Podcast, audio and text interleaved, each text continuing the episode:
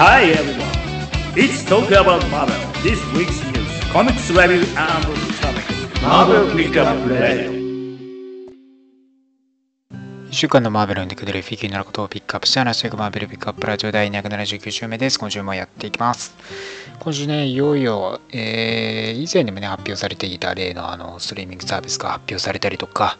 ね、ありましたし、あと、Huluで独占配信されていて、ランダムイズのシーズンスリーのね、ネタバレ感想なども行っていくので、えー、見た後にですね、お聞きいただければなと思います。はい。ということで、今週の最初のコーナーです。The Begin is Pick Up News。さあ、今週のピックアップニュース。まずはですね、マーベルがごじゅうさんしゅるいのウェブバリアントカバーのキャンセルを発表しております。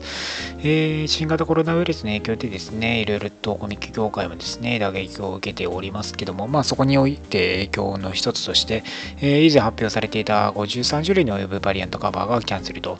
えー、リビングヴァンパイア、ダークマーベル、スニーカーズのみっつのですね、テーマが、えー、キャンセルになったという形ですね。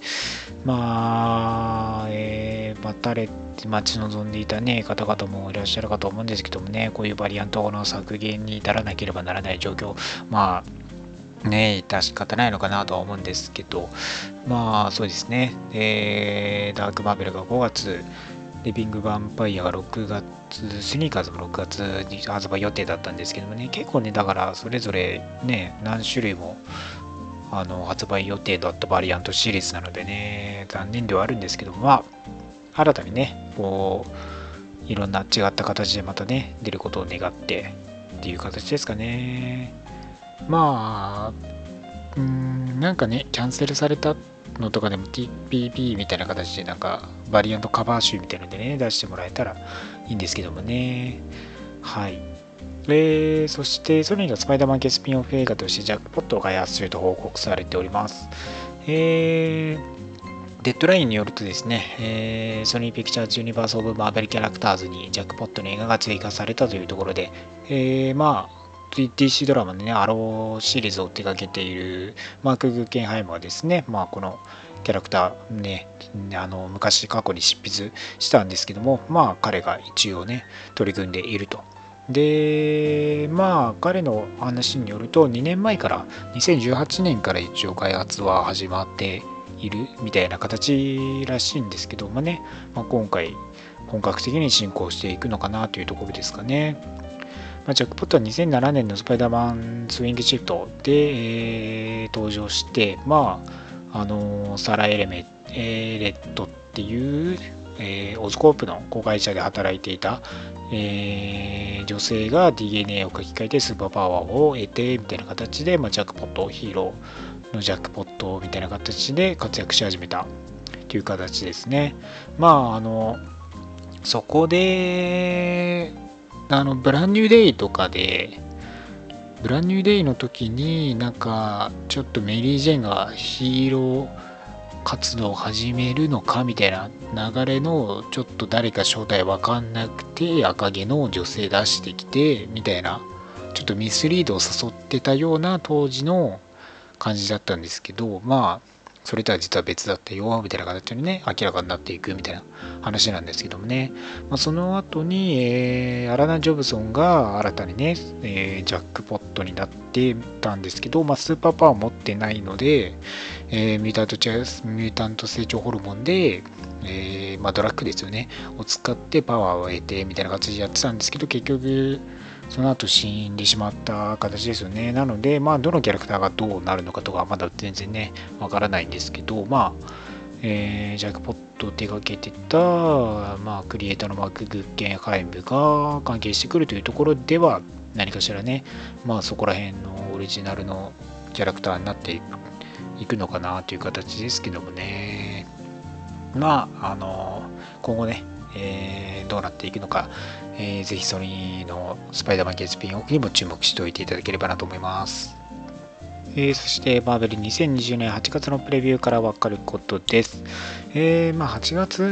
はですね、ほとんどが、えーまあ、これまでに発表していたごがつろくがつ、えーまあ、最近ね発売できなかったシリーズからの、えーまあ、ほぼほぼコミックが継続して発売していくという形なので、新刊コミックに関しては以前発表されてたマエストロとか、えー、あとファンタスティックフォーアンチテーゼかとかになるっていう形ですね。なので、まあ、ほぼほぼ発表されてた通りなので、まあ、そこら辺の新しいタイトルがいくつかという形ですね。まあ、なんであとは、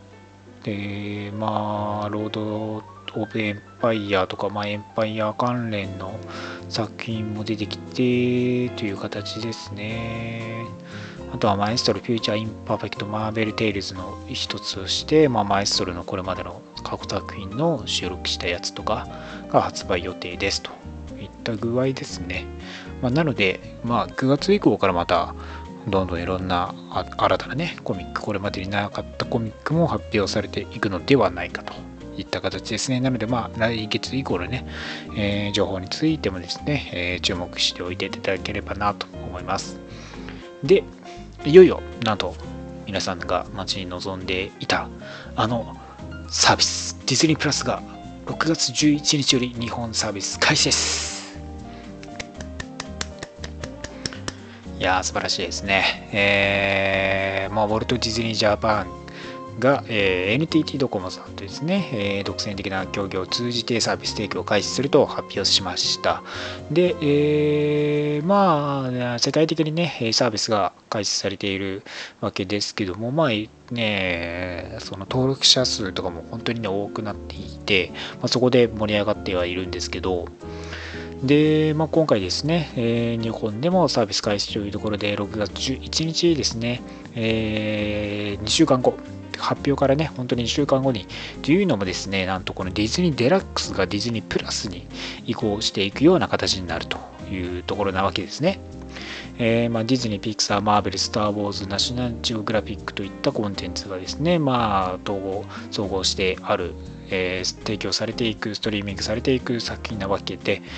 えー、で、まあ、長編シリーズから、えーまあ、ドラマシリーズとかドキュメンタリー短編とかですね、まあ、オリジナルコンテンツも配信されていくわけですよね。まあ、それを筆頭として、まあ、マンダロリアンが一番メインとして、えー、ディズニープラス最初にね、えー、オリジナル作品として配信されたわけですけども、まあ、ディズニーデラックスでね、えー、日本では配信されていて、まあ、そこのね、ディズニーデラックスの兼ね合いどうなるのかなと思いきやですね、えー、ディズニーデラックスがそのままディズニープラスに、えー、サービスを移行していくというような形なので、ディズニーデラックスで今月額ななひゃくえんで定額でね、えー、提供されておりますけども、そこからそのまま継続して、えー、ディズニーデラックスがろくがつじゅういちにちにディズニープラス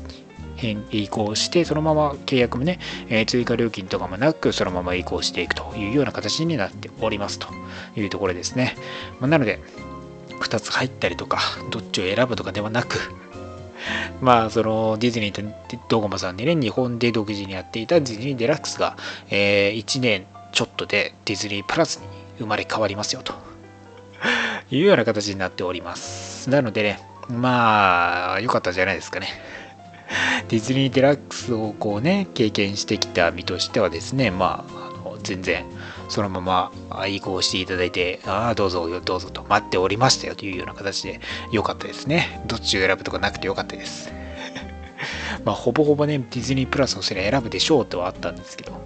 はい。まあ、そういう形になったというところですね。まあ、なので、まあ、オリジナルコンテンツ、今後配信されていきます、マーベル作品としては、やっぱり、えー、まあ、ザ・ファルコン&ザ・ウィンター・ソルジャーとか、えー、ワンダービジョンとか、ロキとかですよね、まあ、ホークアイとかの作品について、まあ、配信がね、予定されているので、そこについて、まあ、ね、あのー、安心してサービスは始まっていますので、安心して待っていけるというところですね。まあ、それまでにはですね、オリジナル作品、まあ、マンダロリアンとかもそうですし、あとドキュメンタリーもね、結構あって、まあ、マーベルのコミックに関連してたりとか、あのマーベルに関するドキュメンタリー作品も配信されてたりするのでね、まあ、そこが、あのー、あのー、いろいろとね、あのー、まあ、ちょっと身体的に、こ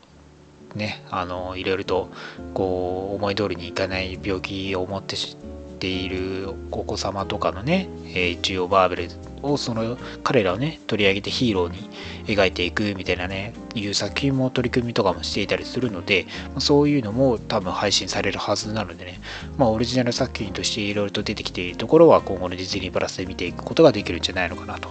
いった形なので、まあ日本でサービス開始というところではやっぱり全世界的にね配信されていくところのリアルタイムで追っていけるんじゃないかなといったところですね。なのでまあ皆さん今のうちに入っていただければ、多分ディズニーデラックスでいっかげつ無料とか今ありますから、今のうちに入っておけばそのまま無料のままディズニープラスでも移行するんじゃないのかなとか、あとアプリもね、えー、とスター・ウォーズ・デラックスとか、えっ、ー、とねディズニーデラックスのアプリがあって、そこからマーベル・デラックス、スター・ウォーズ・デラックス、ディズニーシアター、まあ動画用のアプリとか、まあいろんなコンテンツに行くためのディズニーようなアプリとか、まあ、そのディズニーデラックス、マーベルデラックスはとか、スター・ウォーズデラックスっていうのはいろいろ情報とかなんか、あのー、まあ、マーベルコミック、マーベルがあのちゃんと公式でやってるそのストーリーとかの紹介とか、動画配信とかのちゃんと字幕付きのとかもあの提供してるんですよ。なので、まあ、そういうコンテンツもそのまま継続するみたいなので今のところは。なのでまあ今のうちからディズニーデラックスそのまま入っておいたら、まあ、そのままディズニープラスに移行するので楽なのかなと。当日慌てたりしなくても済むのかなと思うので、多分今はもうしょしょいっかげつ無料とかやってるはずなので、今のうちに入ってみるのもいいんじゃないのかなと思いますけど、まあ始まってからでも遅くはないと思いますけどね。はい、ぜひ皆さんもねディズニープラスろくがつじゅういちにちから、はい、サービス日本開始されますんで、ぜひ今後ね、あ今後に向けて皆さんも入会していただければなと思います。はい、私はね、えー、ついにディズニー系、ディズニーデラックスとかも、ディズニーデラックス、Hulu、Netflix、Amazon プライムとか入ってるんですけどね、まあ、アマプラはそもそもプライム会員なんですけど、まあ、そこら辺を精査していこうかなと思います。ね、ちょっと 4, よっつぐらい配信サービス入ってる。さすがにな、みたいなね。はい、ということで、今週のピックアップニュースは以上になります。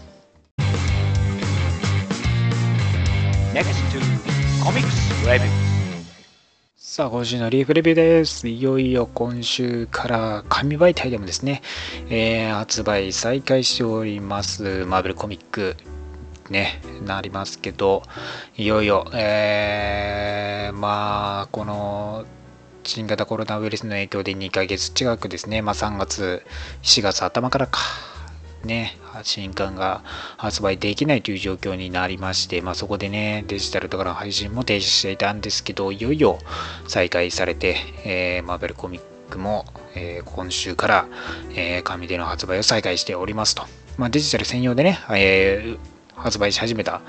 先週からね発売し始めたりもしてましたけど、えーまあ、今回もねいよいよやってきましたねというところで、えーまあ、まずはアベンジャーズさんじゅうさんごうですね、えー、いよいよですねエイジオブ今週が始まるというところで、まあ、ムーンナイトさんが、えー、アベンジャーズに敵対するという流れなわけですよね。まあここら辺のストーリーはねぶっちゃけそんなに前後気にしなくてもいいのかなと。ムーンナイトのね話はまああの正気に戻ったはずなんだけど、今週になんかこう、まあ、あの月の神ですよね、月の神にこうなんか言われたのかなっていうまあ多少なりともねちょっと影響を受けやすいんで、あの精神的にいろいろあるんでね、はい、でまあ彼はなんかね悪魔をデビルをね悪魔をなんか止めるために倒すためになんかまあさまざまななんかね、えー、魔法系というか神秘的な力を持つヒーローたちの力をまあ吸収しなきゃいけないと。でそれをまあねあのアンクでまあ吸収して、あのアンクであれあれですね、あの死者蘇生のマークのあのアンクですよね。はい、あれをアンク十字にまあ吸収して、えー、パワーを得ていく行こうとし始めていって、まあ、その最初にですね、まあ、アイアンフィストの力を、えー、奪い始めてですね。で、まあ、アイアンフィストね、戦ってね、アイアンフィストを倒してね、パワーをね、吸収するんですよ、あの鉄のね、拳を。ですね、吸収して、で、まあ、今度ドクター・ストレンジのところに行って、まあ、月の、まあ、ゾンビみたいな、ね、まあ、ミイラたちですよね、使って、まあ、今週のもとに崇拝され、崇拝していた、今週のもとにですね、ゾンビを送って、ね、ドクター・ストレンジのところにゾンビたちを送って、で、その、月のね、なんか、ムーン・ウィザードっていう連中がね、あのね、を使って、まあ、ムーンナイトもね、あの、ミスターナイトとかもね、名乗ってますけどね。ね。で、まあ、その、ドクター・ストレンジをね、えー、魔法パワーを得ましたよと。で、今度はね、ゴーストライダーのね、あの、えー、っとね、あの、なんだっけ、ヘルチャージャーか。ヘルチャー、あのね、ゴーストライダーに今乗ってる車ね、を奪って、ですね、まあ、その、そのまま奪っていけるっていうのも謎なんですけど、ね、ロビーのね、車を奪っていって、で、まあ、今度はですね、まあ、ワカンダに訪れてブラックパンサーと、えー、対峙してブラックパンサーの力を得ようとするんですけど、まあ、ブラックパンサーの力はですね、そもそも論として、あのー、血とつながりを持っているので、まあ、吸収できないわけですよね。彼の血とつながっている力なので、まあ、じゃあ、というところでブラックパンサーをそのまま持って、ていくしかないのかなみたいな形なんですけどね。で、えー、今度ソウさんのところに訪れて、まあ、月の上でソウと対峙するんですけど、まあね、その月が近ければ近いほど近いほどね、まあ、あの月の神からね力を得ているムーンナイトさんなんで、月に近ければ近いほど強いんですよ。ある意味月にいたら無限に強くなるんですけどね。でしかもね、そのねウルが、まあ、死にゆく星の核から作り出されたっていう言われてるんですけど、まあ、それがですね、実はあの宇宙誕生の最初の月のあの石を使って実はいて、それなのでもう元はね月なんですよ。このね用いられているものが、このウルの起源が月なので、なので、えー、ムーンナイトさんがムジョルニーに操ることができるというなんという地位と。もうね、あのふさわしいとか関係なく、あの 自, 自由に使いこなしてしまうという、そんなことあっていいのかって感じなんですけどね。で、まあ、そう吹っ飛ばしてね、あの月であの月よ、なんか何個もね、月 何, 何個持ってきたんだぐらい大量にですね、あの押しつぶしてますね。操作もめちゃくちゃ大量に月を押しつぶしてますけどね。で、まあこれらのねムジョルニアとかも力をね得てというところで、まあそれね今週にね報告してというところで、まあ今週にねあの膝をついてますけどね、完全に彼の言いなりになってるんで、この今週が何を考えていて何をしようとしているのかっていうところがまた今後につながっていくのかなという形ですね。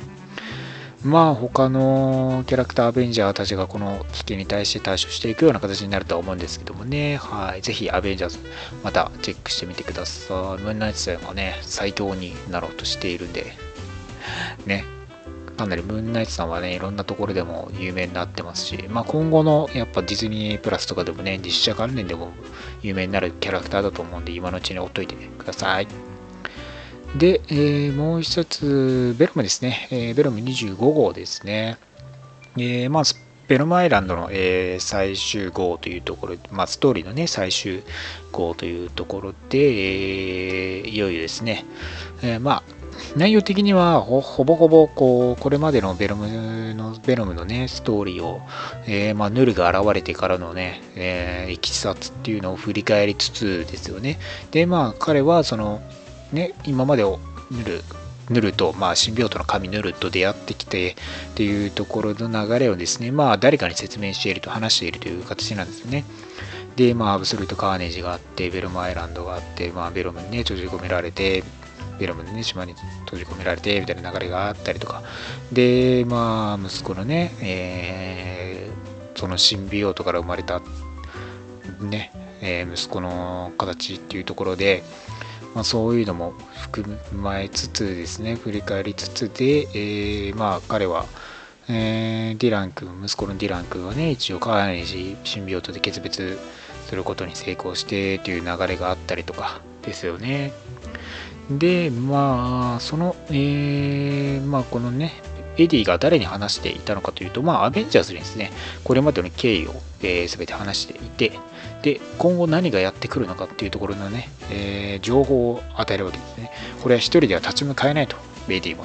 ベイノム一人では立ち向かえないというところで、えーまあ、今後の示唆としてはウイルスと呼ばれている、まあ、来週、えー、来週ね、あの次、次号以降ね、登場してくるヴィラン、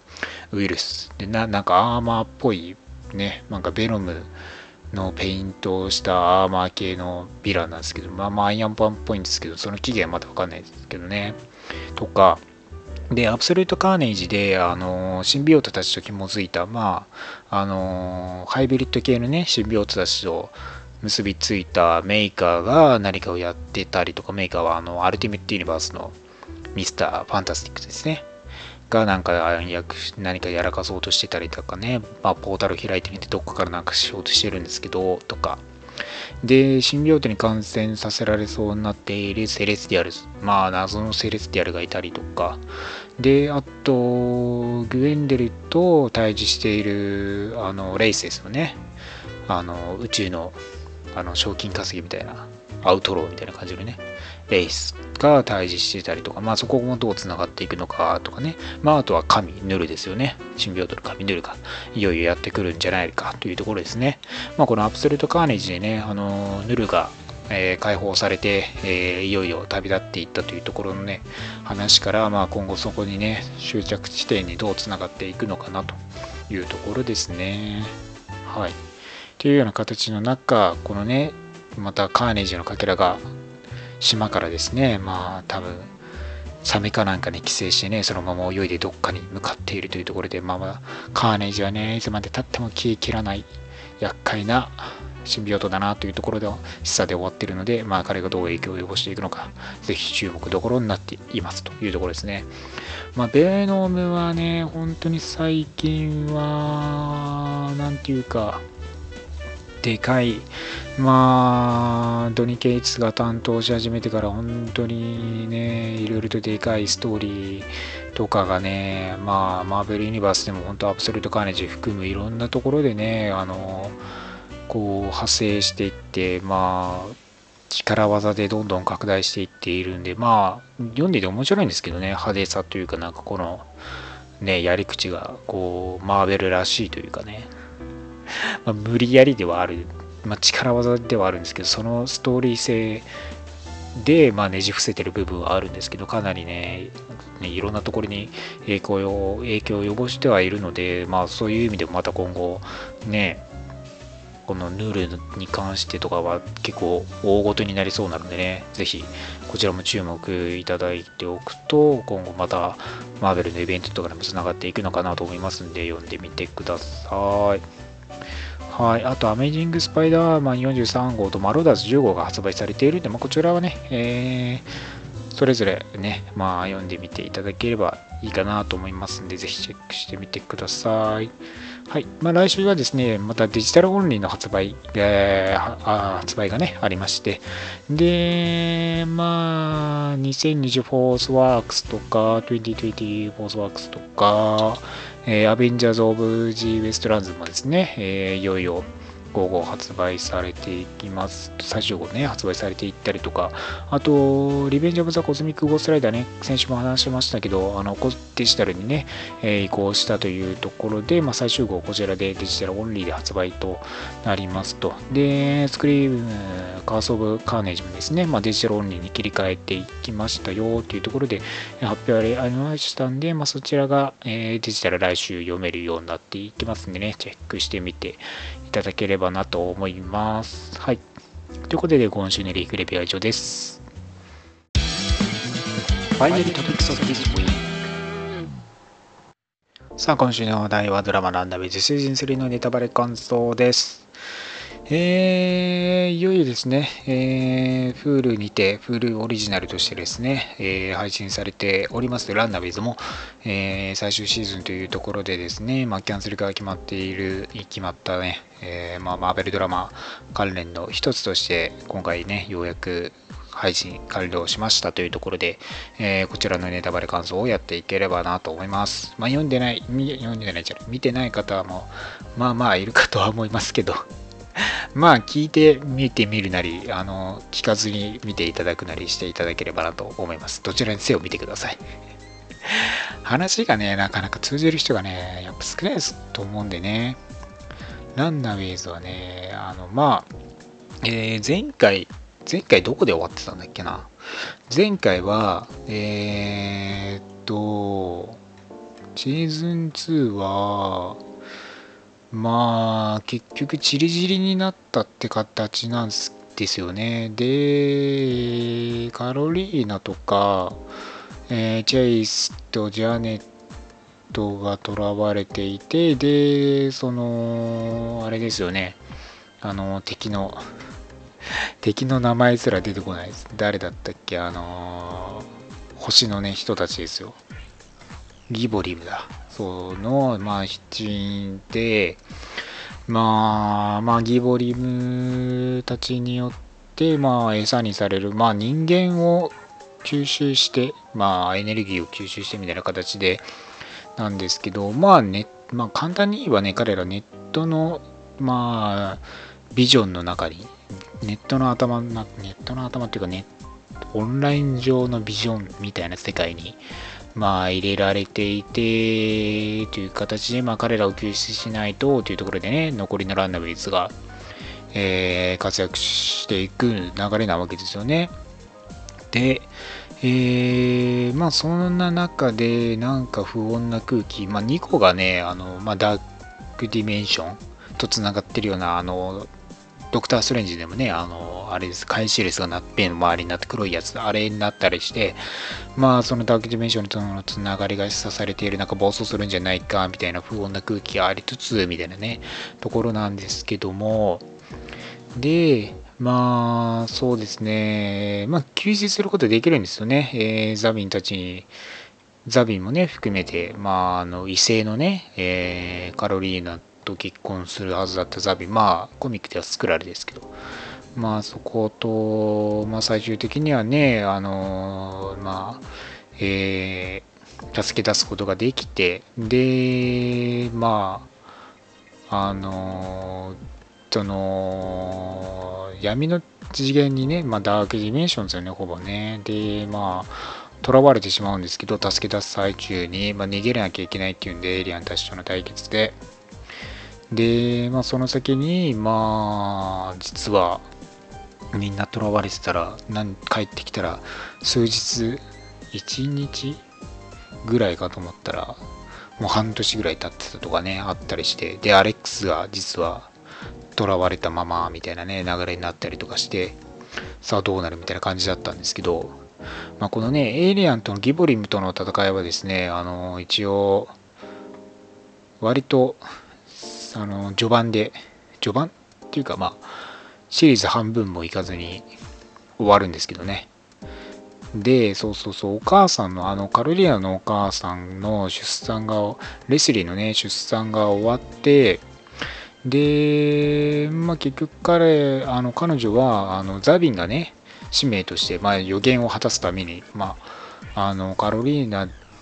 は結婚できないけど、まあその別のね、息子、まあ、子供となる、ね、そのレスリーが産んだ子供と守るために、まあ、あの、そのままね、宇宙に帰られましたよと。で、まあ、ダークディメンションに入った影響で、ギボリムたちは、まあ、消えちゃいましたよ、みたいな感じなんですけどね。まあ、このね、来ていたギムリム、まあ、ヨナとか、ジョナカとかのギボリムは、あの、一応ね、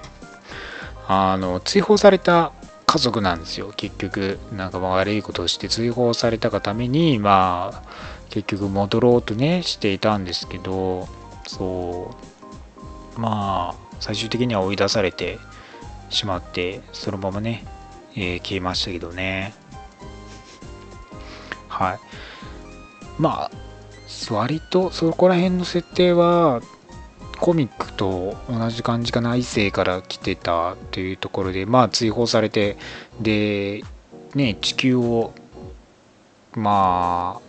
そのスクラルからね地球に住んでて、ギボリムっていうか、まあもともとはカロリーナの家族の話なんですけど、ギボリはまた神でね別で本当はねいるんですけどね。でまあ彼らが、まあ、そこが統合されたんですけど、で結局そのカルリーダの家族が結局あのまあその追放した母性を、えー、生贄にしてスクラルがねこう侵攻して地球に侵攻してこないように契約して、で結局娘とそのスクラルのむす娘、まあ、子供が結婚することで、まあ、あの合意するっていう形で、まあ、将来的に生まれたカルリーダとそのザビンが結婚する予定だったんですけど、でその母性のねあのカルリーダの母性が結局スクラルとの戦いでほろほぼ滅んじゃうんで、で結局ね戦いが悪化してもうずっと戦争になるんですけど、そこもねでまあそのツケを払うために結婚しようとしたんですけどしようとしたんですけど結局失敗して、まあ、彼ら戻ってきて、まあ、ランナウェイズに復帰して活躍するんですけど、で最終的にそのあのこのねカルリアのあの星の残党がやってきて、でこのね家族が犯した罪のために、まあ、カロリーナをね連れて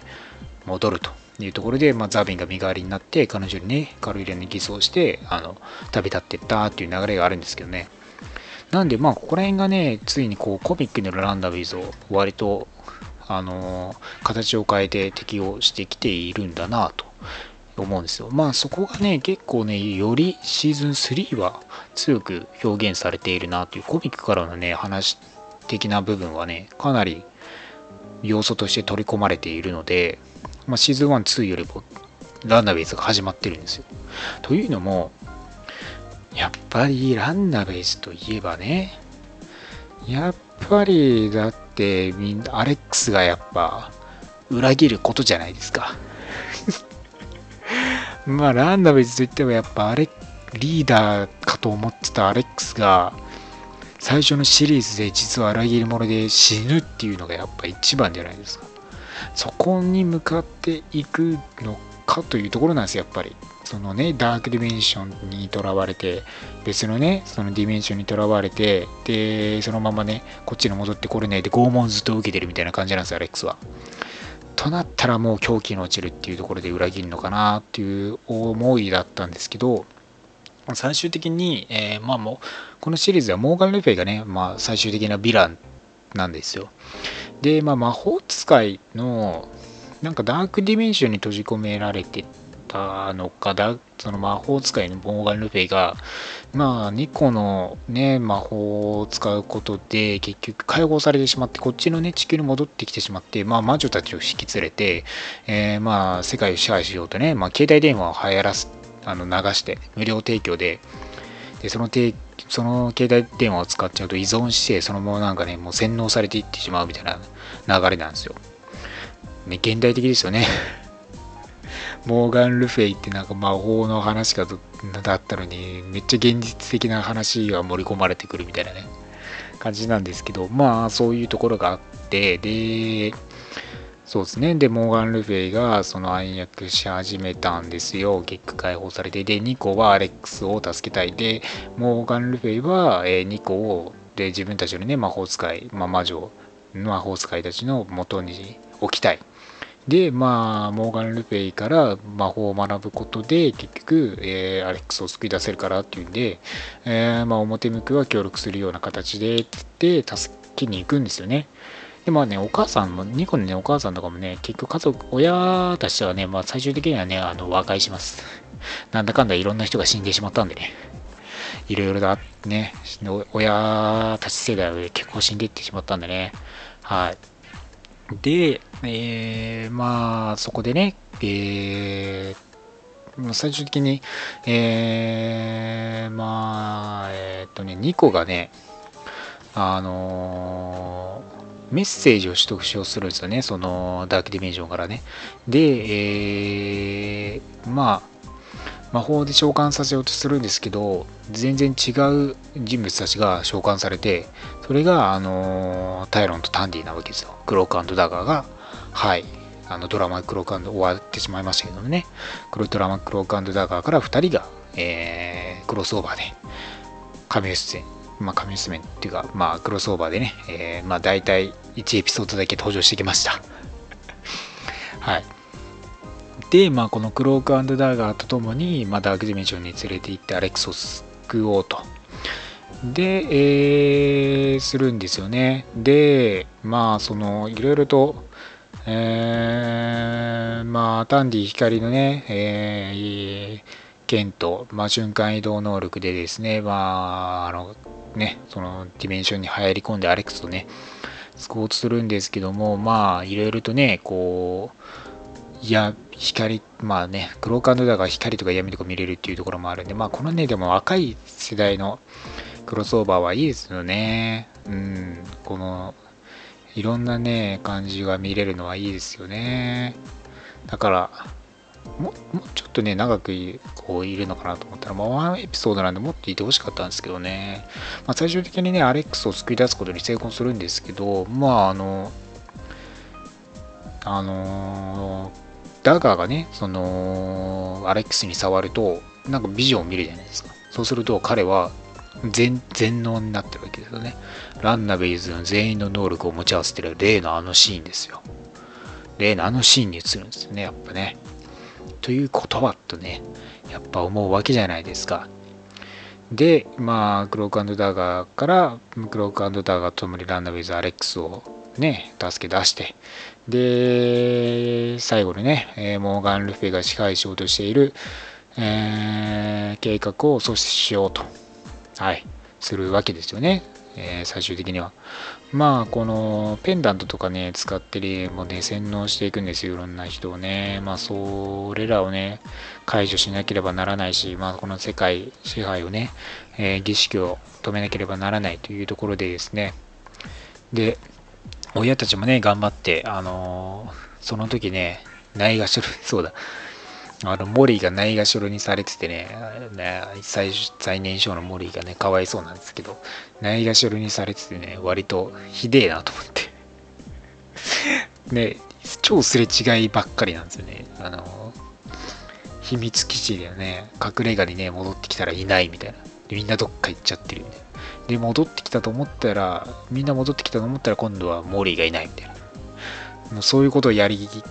何回か繰り返してるんですけど、そのうちにモリー消えちゃって、で、モリー探さなきゃいけないって。まあ、親たちがね、モリー救出できたんですよ。でも、まあ、モーガン・ルフェの計画があるので、それを止めなければいけないと。で、えー、まあ、ランダウェイズはね、みんなで、えー、考え出して、まあ、あの、えー、最終的にモーガン・ルフェを、まあ、儀式、魔法によってですね、まあ、あの、ダークディメンションを繰り返すと。いう流れになるんですけど、まあそれらでランナウェイズがおのおのにね、頑張って活躍して、まあ、そのやり口も面白いんですけどね、それ、これはちょっと見てほしいですね。どう面白いのかは、あの、見ていただいた方の判断になると思うんですけど、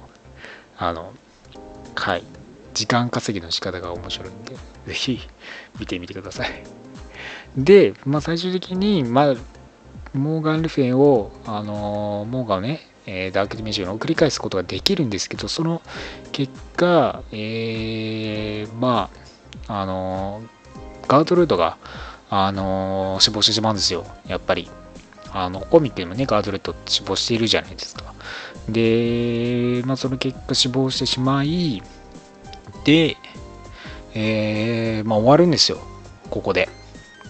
で、モーガンを倒してからにねんごが最終エピソードで、帰ってくるわけですよね。で、えー、まあそのにねんごの現在で、えー、もうまあチリチリになっちゃったんですよね。ガートルートを失ったりで、まあおのおのがね、自分たちの、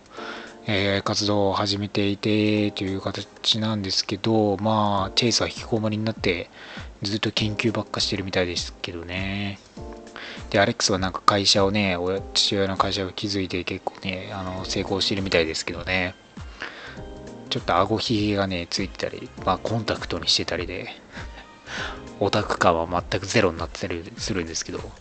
まあ、そんな中、未来からですね、まあ、チェイスとアレックスがやってくるわけですよ。で、まあ、未来の、えー、テレポートする技術をね、開発したのはチェイスで、まあ、チェイスって前、あの、未来から、あの、お父さんにメッセージ送信してたじゃないですか。多分、それ、そこら辺の技術を使って、多分、で、あの、タイムトラベルのね、技術も作ったとは思うんですけど、で、えー、なぜアレックスは未来からその現在のランナウェイズを攻撃し始めてるんですけど、まあ、殺そうとしてるんですけど、なぜかというと、あのー、誰かに、あの未来で誰かにその殺されそうになったらしいんですよ、アレックスが。で、えーまあ、それを止めるために、まああのー、過去に戻って、あのー、この犯人をね、殺害しようとし始めているんですよね。で、まあそこでタイムトラベルしていって、まあ、最終的に、えー、未来を変える必要があるというところで、じゃあガートルド・ヨークスを救おうという結果に行くわけですよね。で、未来からのチェイスもね、合わせてチェイス引きこもってるんで、あの現代のチェイスは引きこもってるんで、未来のチェイスがね行くんですけどね、そこはまた面白いんですけど。で、まああのー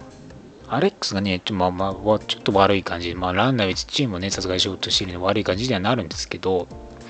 まあ、このにねんごの、えー、ランナウェイズが、まあ、過去に戻って変えると、まあ、にねんごのこの自分たちのランナウェイズが消えてしまうと。あのー、エンドゲームがどうたらこうたらっていうのは、まあ、さておきね。はい、未来が変わるんで消えてしまうと。いうわけなんですけど、それでもまあ失ったガートルートを救うために、えー、彼らがね、えー、行動して、まあ、最終的にあの未来のチェイスが、えー、犠牲になることで、えー、ガートルート・ヨークスを助け出すことができて、で、まあ未来のねみんなは消えて、現代で、えー、まあみんな仲間が失われずに済んだねっていうね形で終わるんですよ。なんですけど、えー、まあ未来のアレックスがですね、まあそこはねみんなであのねまた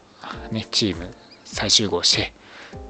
また前に進んでいくっていうね明るい感じで終わるんですけど、まあ未来のアレックスが多分残したであろうメモに、まああの未来を飛び越えるとかマンチャを助けるみたいなね、ビクター・マンチャですよ。いや、そこはね、示唆だけで終わっちゃったんですけど、あの、ウルトロンの息子のランダムイズにね、チームに参加するビクター・マンチを探せっていうのがね、コミックでも、未来のガートルート・ヨークスが、あの、彼女アベンジャーズに、ね、なってたんですけど、まあ、過去にね、現在にね、あの警告しに来て、ビクター・マンチを探せって言って、で、ビクター・マンチャは、ウルトロンが、あのー、つく作り出して、その、将来的にアベンジャーズに潜伏させて内部から攻撃して、えー、ヒーローたちを倒そうとして、まあ、その結果ね、えー、マンチャがあの勝利してしまう、まあ、世界がねあって、まあ、そこでガートルート・ヨークスが未来からやってきて警告したんですよ。マンチャを探せと。はい、それがね、まあ、あのこの最後にねスタートしてね、あのまあイースターエッグ的にね取り込まれてたんですけど、まあねえ実際に見た見なかったら見たかったですけどね、マンチャね。でも設定はまた変わっちゃうでしょうけどね、さすがにウルトロンの息子は厳しいですもんね。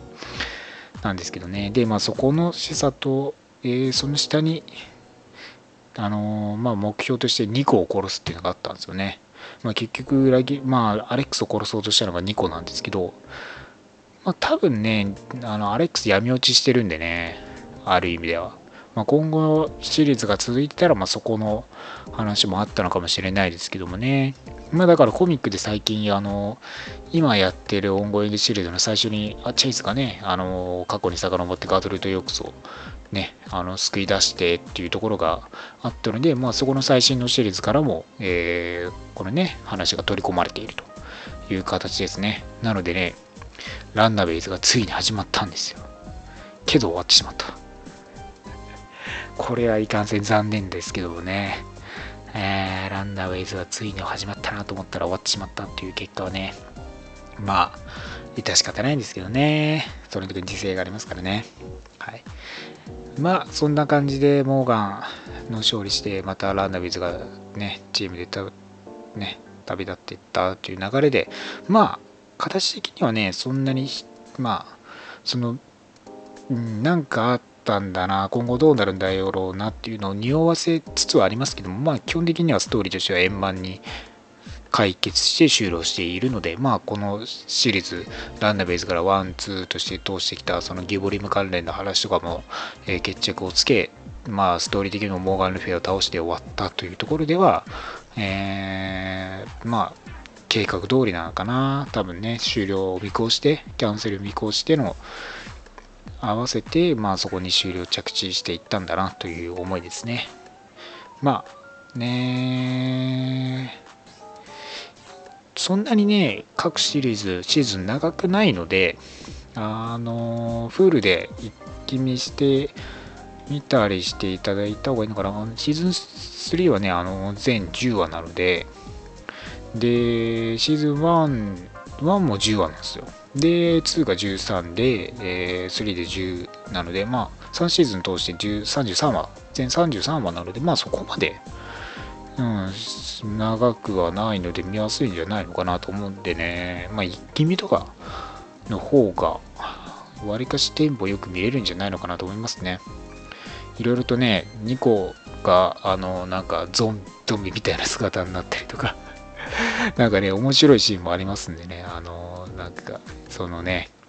心の中のみたいなとか、そのね、割とねダーク、そのディメンションに入れられたりとかね、あの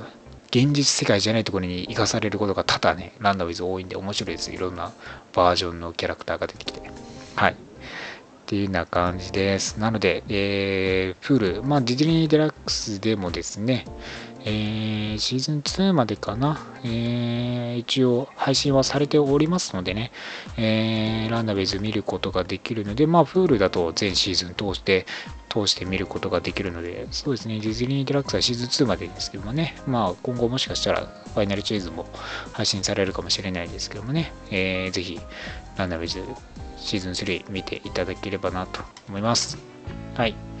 ということで今週は以上です。また来週お会いしましょう。バイバイ。来週もラジオの前にアッセンブル。